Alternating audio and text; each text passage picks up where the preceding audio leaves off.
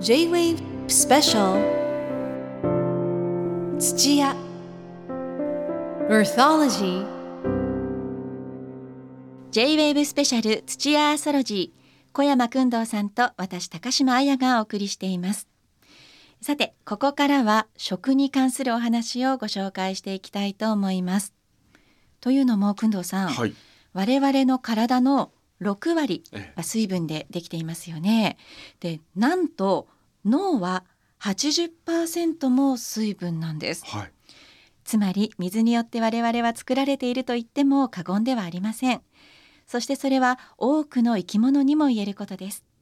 いい水はいい土を作りいい土はいい食物を作りいい食物は良い人を作るというわけなんです、なるほど。はい。そもそもあの人を良くすると書いて食ですからね。あ本当ですね、考えたことありませんでした。なるほど。大事なその食。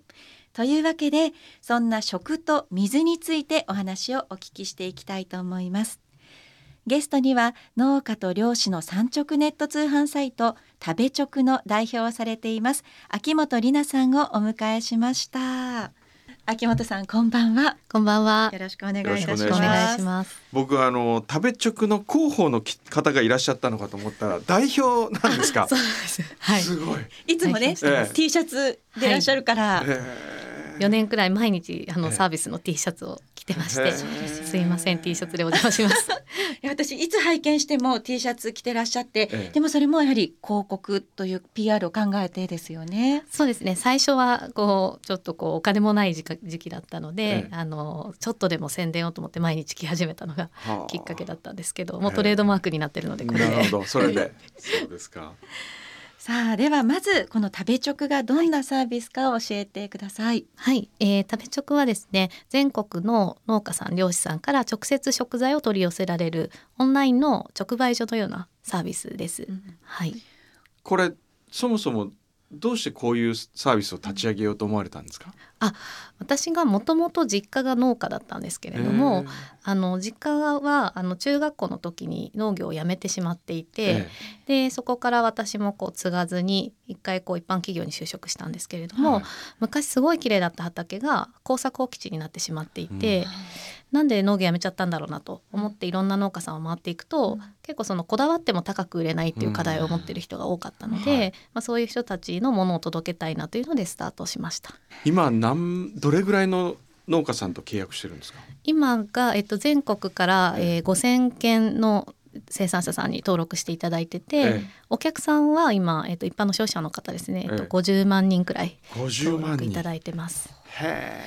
でも農家さんも最初の一人二人10人ぐらいまで増やす時って大変だったんじゃないですか？そうですね結構こういう産直サイトって実は10年以上前からあったんですけど、はい。うん。どうしてもやっぱ収益化がうまくいかなくて、うん。23年で撤退するっていうのが多かったんですね。なんで私も最初回った時に、まあ、君もどうせすぐ辞めるよねっていう風な感じで、うん。最初はなかなかあの協力していただけなかったんですけど、まあ、私が実家が農家っていうのとどちらかというと私も農業のことを勉強したかったので、本当一緒に玉ねぎを植えるところからスタートして。うん。飛び込んで、はい。そうですね。一軒一軒あの全国を夜行バスで回ってへっていう感じで100件超えたあたりから少しずつこの人頑張ってるから応援してあげてっていうので、生産者さんがいろんな人をこう紹介してくれるようになりましたね。ーはあ。じゃあもうその成功の要因は秋元さんの情熱みたいなとこあるんですか？最初のところはやっぱそうかもしれないですね。でも、うんあの本当に少しずつ社員も増えてきて、まあ、今は本当にこうみチーム一丸となってみんなで同じ思いでやれてて、はい、まあ、そういった中であの水食べ物を作っている水にこう関わる機会というのも秋元さんあるのかなと思うんですがいかがでしょうか？食べ物を作るのに欠かせないこの水というもののうん、考え方。そうですね。あの例えば野菜の場合だと、まあ、9割が水分、うんまあ、ものにももちろんよるんですけれどもあのなので、まあ、あのほとんどがやっぱり水なので、美味しい水で作られた野菜ってやっぱり美味しいんですよね。なのであの味にこだわる方っていうのは当たり前のようにやっぱり水うん。土こだあのこだわって作られていますね。でただやっぱりあの難しいところは結構今の流通構造だとどうしてもそのえー味というよりかは形とか、うん。あうん。の効率性とかが重視されてしまうとそういうこだわってる人ってなかなか評価されなかったりはするので、うん。まあ、そこは結構こだわってる人はそこを悩まれてる方多いです。ああ規格外野菜みたいなことですか？そうですね。規格外あのなのでなるべくこう効率よく一定の品質のものをたくさん作るっていうのがまあ今までの農業うん。だったんですけれども、やっぱりその味にこだわって水だったりとかにあと土とかですね配慮して作られてる方はやっぱりその味が評価されるみたいな仕組みがもっと増えてきてもいいのかなとは思ってます。実際どうなんですか？形が例えば多少いびつでも味に影響っていうのはないものなんですか？あそうですね。あの形が曲がってしまってても味は一緒なんですよね、うんもちろん例えばあの野菜ごとに、えーベストなサイズっていうのがあって、大きすぎるとちょっと味がぼけちゃうとかそういうのはあるんですけど、うん。曲がってるとかは全然その味には影響はない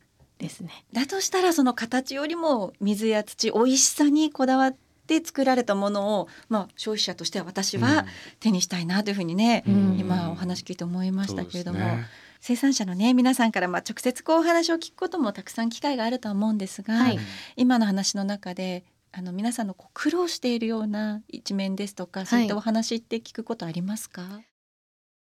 そうですね。あのやっぱり水っていう観点とかでもあの、うん。最近ぱり異常気象がすごい、えーまあ、顕著であの、まあ、大雨こと今月すごい多かったですけれどもやっぱりそういうこうあの今までの、えー例例年との違いっていうのがあまりに大きすぎて、やっぱりその予測が立てづらかったりとかもう一回植えたものがあのもう何ですかね、えっと、水例えば梅雨に入る時期が早すぎても遅すぎてもダメだったりするんですけど、やっぱりそういうこうあの自分では予測できない部分で結構こう品質がコントロールされちゃったりとか収量が変わってしまうっていうのはやっぱり皆さん苦労されている点ですね。本当ですよね。うんここ数年のまあ豪雨と言いますか、うん。はい、ね、ゲリラ豪雨っていう言葉が出たり豪雨災害も本当に深刻ですからその中でね天気と自然とこう共にいる農家の皆さん大変ですよね。そうですね。うんやっぱりあのすごくこだわって作ってらっしゃったけどもその雨一発で全部アウトというか,し、うん。あの根腐れその水が多すぎて根腐れしちゃったとかやっぱりそういうのもあったりするんで、まあこのねあのすごいなんですかねお思いを込めて作ってた方の気持ちを考えるとすごい苦しいなっていうケースがやっぱり最近ちょっと増えてきてしまってるなっていうのはあります。逆に雨が降らなかったら降らなかったあそうでね 大変ですし本そうですね。当こう人間ってわずかな隙間っていうかこう自然環境のわずかなところで生きてる感じします本当でね。すね、ええ生かされてるっていうか。ん。昔あの目覚ましテレビという番組でお天気予報なんかをお伝えするときに、え今日雨が降って残念ですねっていう言葉は言っちゃいけない、なるほど。やっぱり雨が降って嬉しい人たちもいる、うん。で雨がもうその地球の恵みだっていう、あの方々もたくさんいるのでそういうね、うんそれぞれの立場に立って、うん。あの話をしなければななんていうふうに思ったことがあるんですけど、すね。まさしくねその雨一つとっても、うん。それぞれのね思いがありますよね。J-Wave Special 土屋 Earthology J-WAVE スペシャル土屋アソロジーこの時間は食べ直の代表秋元里奈さんにお話を伺っています。あのこれからの日本の農業が、まあ、今直面している一番の課題って何だと思いますか？そうですね。あの農業は本当にたくさんの課題を抱えていて、ええ。これ一つっていうのってなかなか難しいんですけれども、まあ、私が思うのは、まあ、今こう、えー SDGs とかうん。その持続可能性っていうのが、あのまあ、テーマとして大きく社会にある中で例えば持続可能な漁業持続可能な農業に取り組む人たちを食べ直でも特集してるんですけれどもやっぱりそういう人が経済的にも持続可能ではなきゃいけない。はいはい。え。なんで結構今までなまあ、今もそうなんですけれどもなかなかそういうあの持続可能な農業に取り組む人たちが適切な収入が得られる状態を、えー作っていかないとやっぱりどうしても効率効率っていう風になってしまうとあの結局 SDGs だったりとか、うん。あの持続可能な状態っていうのは作れないので、やっぱりそこはこう農業全体で見直していかなきゃいけない部分かなと思いますね。それでも消費者側の気持ちも変わらなきゃいけないですよねきっと。そうですね、えまあ、やっぱり安い方がいいとか、えーそれは絶対にあると思うんですけれども、あまあ、やっぱり品質と値段みたいなところで、単純に安いだけではなくて、うん。コスパというか、はいはい。その品質が高いけれどもそれに対しては安いよねっていうので例えば買っていただくとかですね、はい。なんか少しだけでもこうちょっとこう環境に配慮した、えー生産者さんを応援できる仕組みっていうのができたらいいかなとは思ってます。あの食べ直の映像を拝見してあの農家さんが親戚の方にこうお野菜を定期的に送るような気持ちで、はい、あの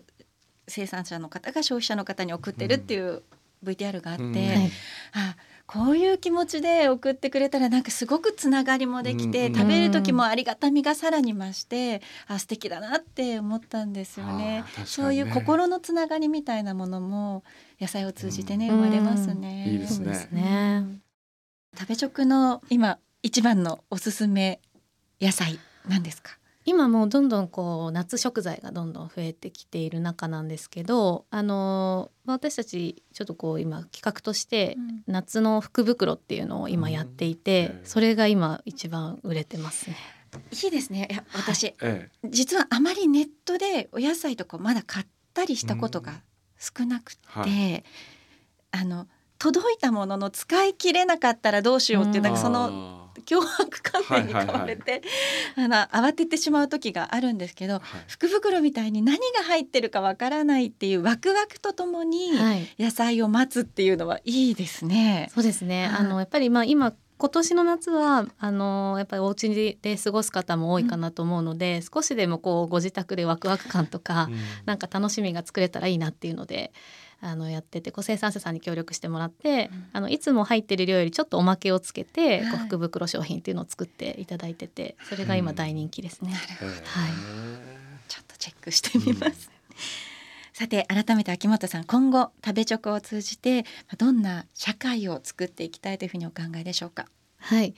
そうですね。あのやっぱり生産者さんから直接買うっていうのが当たり前になる世界を作りたいなと思ってて、まあ、そうすることで今会社として目指している生産者のこだわりが正当に評価される世界に近づいていくかなと思ってます。やっぱりあの先ほどもおっしゃっていただいたんですけどまるでこう親戚のおじちゃんから送られてくるような感覚で食材が届くとやっぱりその送られてきた人の、えー地域とかあのやっぱりどんどんこう興味範囲って広がっていくし、あの食卓がより豊かになるなと思うので、まあ、そういう価値観っていうのがより広がっていくといいなと思ってます。うん。これあの親戚から野菜が届くみたいなってお話でそれすごいいいなと思うんですけど、消費者の方買った方が生産者の人に手紙書いて感謝感謝の気持ちを送ったりすることあるんですか？あのありますね。えっと今食べ直のそのシステム上でもすぐにあの写真撮って直接お礼が届けられるようになっているので、ええまあ多くの人はそれを使ってるんですけど、ええ。あの本当にあの直接手紙書きたいっていう方は、はい手紙書いて送られる方とかもいらっしゃいますね。へさて今日はね秋元さんにお話を伺ってまいりましたけれどもやっぱり水はねえ、うん。天からの恵みでそこで美味しいお野菜ができてそれをたくさんの方に美味しくいただいてもらそうというねすね。改めてこうなんていうか大切なものでもあるし水のおかげでうんいろんなことが回ってるんだなっていうのを感じますね。本当ですねねちょっとねこう当たり前のことに思いすぎて、ええ。何もそこにこう思いを巡らせない時間っていうのがとても長いんですけどもね。こうやってねお話を伺ったり、また農家の方のねお話やお野菜を食べるときにあここのあの美味しいお水でできてるお野菜なんだってそう一つ思うだけでも、何か自分の中にね芽生えるものがありますよねお話を伺ったのは食べ直代表の秋元里奈さんでした。秋元さん今日はどうもありがとうございました。ありがとうございまし。た。